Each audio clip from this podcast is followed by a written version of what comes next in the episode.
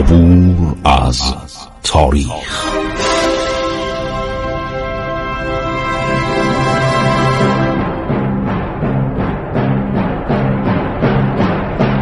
کاری از گروه جوان و اندیشه رادیو جوان.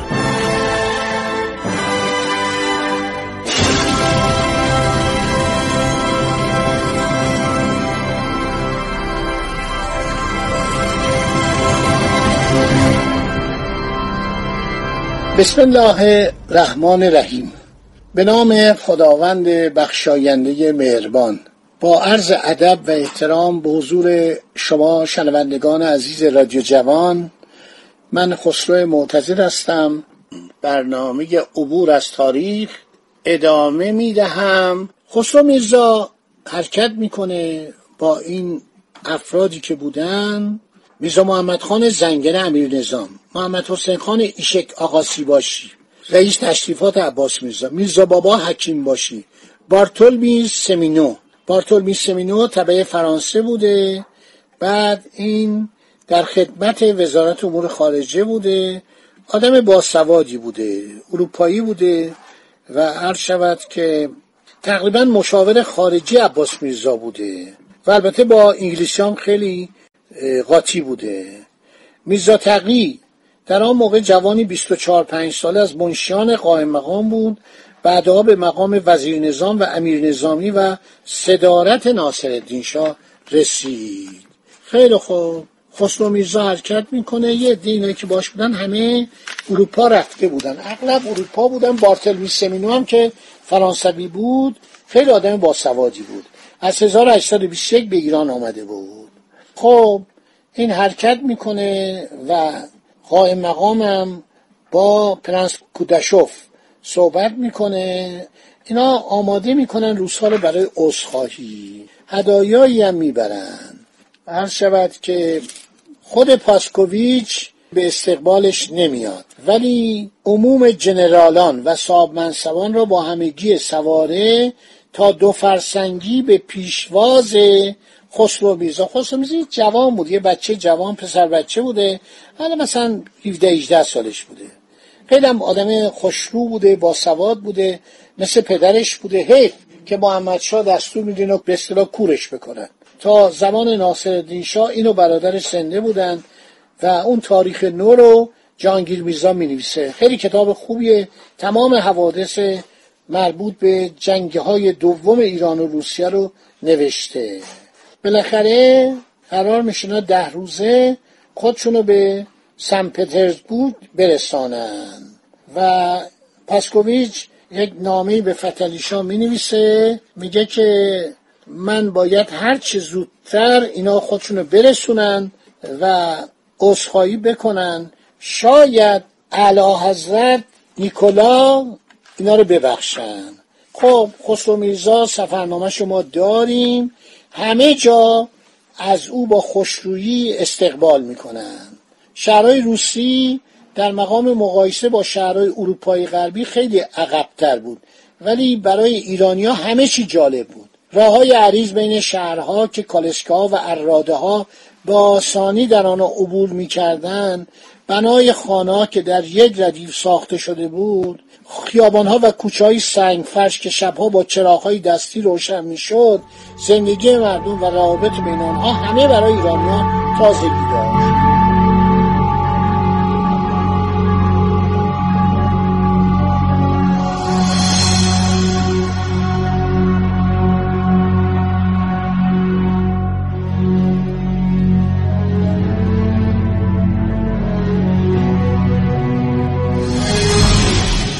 بعد اینا حرکت میکنن، از شهر نووچهکسک میگذرن، به شهر ورانج میرسن، دیدنیای اونجا رو میبینن. هر شود بعد میرن به موسکو، ده روز در موسکو زندگی میکنن، اقامت میکنن، کاخ کرملین رو میبینه، موزش رو میبینه، شبها به تماشاخانه میرفته. یک شب کنیاز غالدیستین بیگلربیگی موسکو، یعنی فرماندار موسکو، مهمانی مفصلی به افتخار خسرو میرزا ترتیب میده. یک دفعه میره به خانه آناستازیا، مادر گریبایدوف ضمن اظهار تعصب و تسلیت در گریه با او شرکت میکنه. آدم بسیار متمدنیه. فکر کنید در اون زمان میفهمه که مادر گریبایدوف در مسکو زندگی میکنه، میره خونه مادر گریبایدوف بیشتر باش گریه میکنه. نیکولا امپراتور روسیه برای نشان دادن تأسف خود از قتل گریبایدوف ضمن نامه از پاسکوویچ چگونگی وضع مالی مادر و همسرشو میپرسه، کنتس نینا. پاسکوویچ جواب میده تمام پول نقد گریبایدوف در تهران به غارت رفته، مادر او به واسطه که دار و ندارش را صرف تحصیل پسرش کرده وضع مالی خوبی ندارد.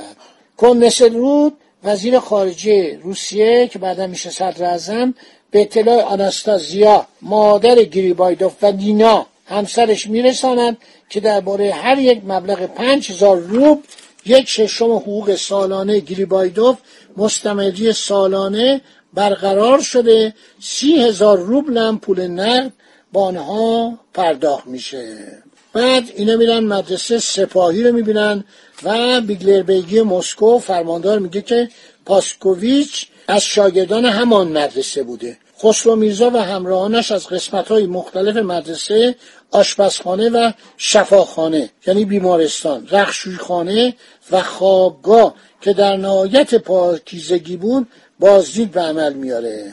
هر شود که میرزا مصطفی افشار مینویسه تمام اروپایی ها میگن که تربیت صاحب منصبان روس مثل صاحب منصبان فرانسه و انگلیس کامل نیست، ولی سرکردگان ما که هیچ نوع آموزشی ندیدن، اکثرا صاحب سواد هم نیستن، اروپایی ها باید چه اعتقادی درباره اینا داشته باشن؟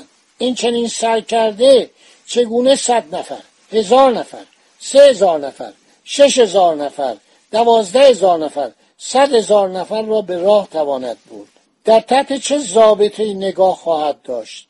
در برابر دشمن به جنگ آیا تواند انداخت؟ سود و زیان اماکن جنگ را آگاه تواند خواهد شد؟ حرکات مختلف دشمن را دریافت تواند کرد؟ بعد از دریافت آن حرکات عساکر خود را به نظامی که مقتضی مصلحت باشد تقدیر تواند داد؟ بعد نوشته که البته مدتی ما تحت تربیت صاحب منصبان انگلیسی بودن، قبلا فرانسوی بودن، ولی ما چه یاد گرفتیم؟ گراف پاسکوویچ، گراف یعنی کنت، روزی در تفلیس میگفت سالدات از آن بهتر نمیتواند شد که شما ایرانی ها دارید، چرا که در جنگ گنجه تا دهن توپ ساچمزن آمدن و ایستادگی کردن. اینو مارشال پاسکوویچ گفته به نماینده ایران. علل تعاقب روزی پنج فرسنگ پیاده را می روند. اگر در سفر گوش نداشته باشند طاقت می آورند. اما سرکرده ندارید، صاحب منصب ندارید که آنها را به راه تواند برد و موافق مصلحت وقت و مکان به جنگ تواند انداخت. حیف باشد که ما ترقی و نظام همسایه خود را که در این مدت اندک تحصیل کرده است به رأی العین ببینیم و هیچ به این فکر نباشیم که از برای ما هم چنین نعمتی دست داد تا همیشه مغلوب همسایه نباشیم و در ولایات غربت سرفکنده نگردیم.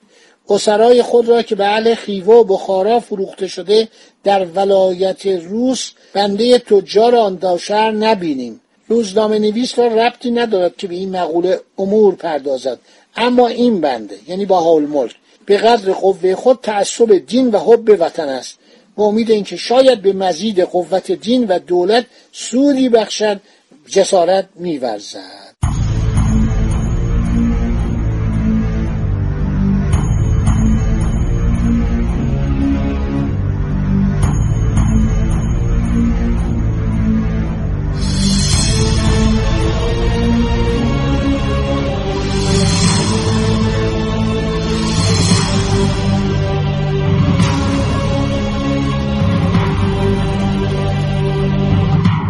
خیلی خوب. افسرهای فرانسوی و انگلیسی هم از سربازای ایرانی تعریف کردن. مخصوصاً دکتر جان کارمیک افسر و پزشک انگلیسی خیلی از سربازای ایرانی تعریف میکنه. میگه هوا به قدری سرد بود در ژانویه هزار و هشتصد و دوازده که ظروف مسی پر از آب در داخل چادرهای ما از سرما یخ می‌زد و می‌ترکید. سپاهیان ایران از جمله حدود دو هزار نفر پیاده نظام در هوای باز در میان برف می‌خوابیدند. هیچ روزی نبود که کمتر از بیست مایل راهپیمایی کنند. سرباز ایرانی چیزی جز نان خالی نمی‌خورد. با تمام این مشکلات ما حتی یک نفر رو هم از دست ندادیم. یک بار هم از یک سرباز ایرانی قرولان نشدیم. سرباز ایرانی تا این حد توانایی دفاع خستگی را دارد. به نقل از جان ویلیام کیزنگی و مکاتبات سر جان ملکون چاپ لندن هزار و هشتصد و پنجاه و شش صفحه ششصد و بیست و سه. دوستان همینجا رو در ذهن مبارک داشته باشید. باقی مطلب میماند برای برنامه بعدی. خدا نگهدار شما با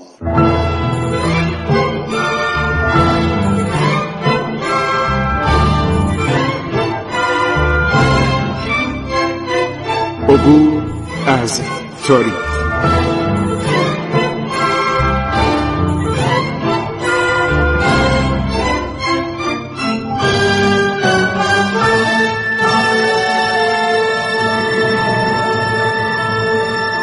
ایران با شکوه، سرگذشت ایران ما به روایت خسرو معتضد.